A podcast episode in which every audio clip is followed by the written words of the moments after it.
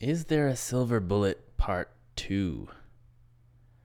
My name is Eric Normand, and I help people thrive with functional programming. So, in the last episode, I talked about the history of the ideas of essential versus accidental complexity.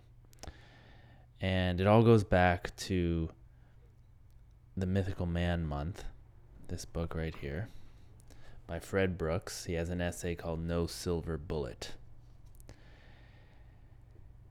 And so he talks a lot about how there is an essential complexity, meaning the conception of what to program and how to program it is complicated just by itself.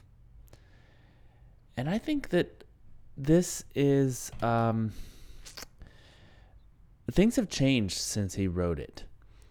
Um, one one thing, the biggest thing that I, I want to talk about uh, in this episode is the idea of that it's, it's, a big idea that's getting more and more traction in conference talks, especially at like agile conferences, is the ability to filter out ideas so that you're building the right stuff. I imagine that 50 years ago when the events of this book took place and the the mythical man month and the the essays were written that uh, people sat down and had ideas and meetings and you know came up with um, a plan a big spec for how things should be written. And he talks a little bit about you know how waterfall is a bad idea. We need something more iterative. Uh, but it's evolved more since then that most of the complexity that we add to software is unnecessary. Um, there are talks online about, for instance, how you can solve you can solve 90% of the problem or let's say 80% of the problem. But that actually reduce it, it, using software. So you know some accounting uh, department at a company uh, you know they process transactions they process let's say invoices right? So they have to decide what to do with each invoice. 99% of their time goes to the main easy case invoices. And so, why spend a lot of engineering effort to get a perfect invoicing system that covers all of the weird cases? Because they don't even know what those rules look like. They have to take each of those like 1% cases on a case by case basis.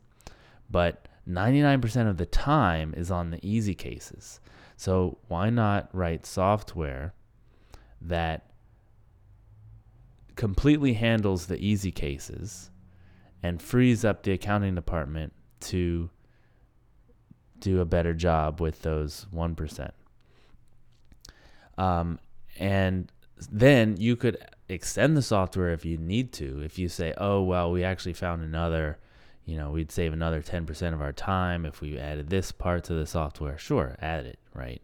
But we often overcomplicate it because we try to make a complete software solution when there's people in the loop anyway. They're already in the loop.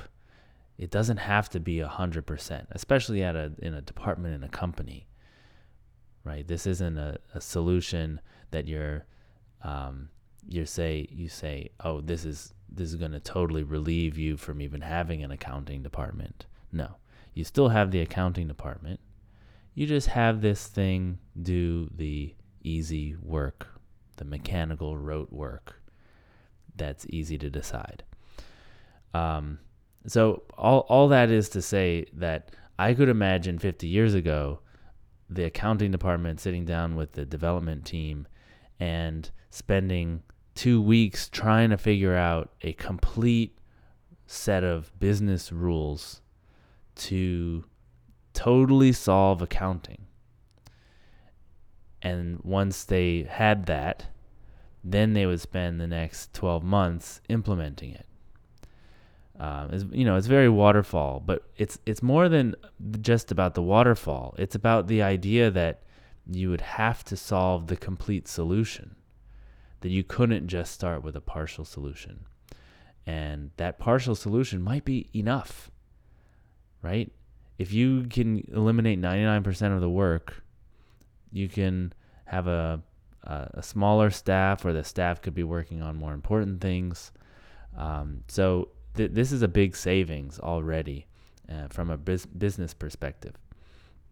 Um, I'm also thinking of things like uh, design thinking, uh, firms that can uh, design firms that come in and you know you hire them to solve a problem with a with a product for a market. And they come in they prototype they they have a, a method that will find something that will do really well. They have a very good track record much better than sitting down with a random group of people and like writing down everything that it might you might want this software to do um, those kinds of things are actually getting at the core problem. They're prototyping, they're doing all sorts of things that eliminate a lot of the complexity that you know would be called essential back then. Um, there's also movements like I'm not a big fan of the lean startup movement, um, but the idea uh, of lean startup is similar. That you probably don't need all the features you think you need, uh, especially to get started. So don't implement them yet. Uh, implement something smaller, but do a better job at it so that you can get good customers who you, you're actually solving a problem on. Um, and then there's agile, right? Which is to say, let's uh, you know, I'm not I'm not gonna go into what agile is totally like with a perfect definition, but the relevant part of agile is let's ship something all the time, whatever we have, whatever features are available, we're gonna make them part of the product, and um, we're gonna be able to adjust from there because we will never have a complete product and if it takes 12 months to get to market, that's too long. So let's just start shipping what we have. And that's that's the idea is also very similar that you might change your mind about what you want. So why write up a big um, write up a big spec and then start implementing it? So this whole idea of essential complexity can be broken down into uh, basically the stuff that you were writing that was so complicated could actually be eliminated. It could actually be simplified further. That you probably don't need that extra feature, right? Or people don't actually have that problem. Or when it does happen, you need a human in the loop anyway so you might as well just have it kick it out of the system to the human. And so you don't have to handle it in your software, making your software more complicated. Um, I really feel like these advances, I don't know if they've given a 10x. See, that's that's where I think he might be right. I don't know if you've got a 10x improvement, especially not in the 10 years since he uh, he wrote that essay originally. Uh, but if you look at the track records of some of these like really successful design firms, um, like uh, IDEO, I mean their products do really well compared to the market, compared to you know all products designed everywhere. They have something going where they can find something that will delight customers, that works really well for them, that gets a lot of attention, a lot of word of mouth. And the idea of applying that to software uh, could actually eliminate a lot of that complexity. So their process eliminates the complexity before you start writing it.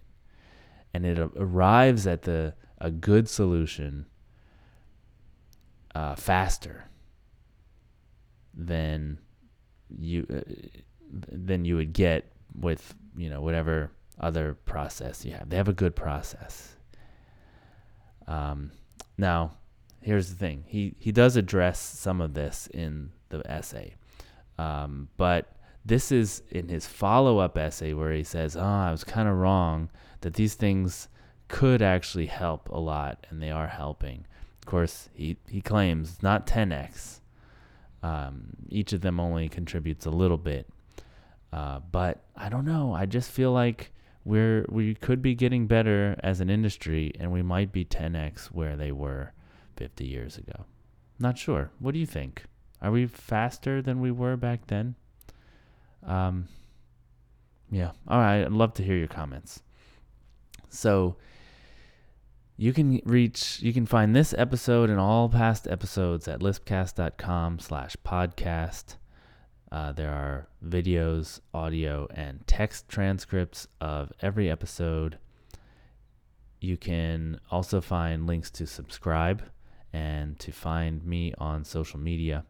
And I love getting into discussions. Like I said, I'd love to hear your opinions on this uh, cutting out of the essential complexity, like the domain complexity, how I chopped it up in the last episode.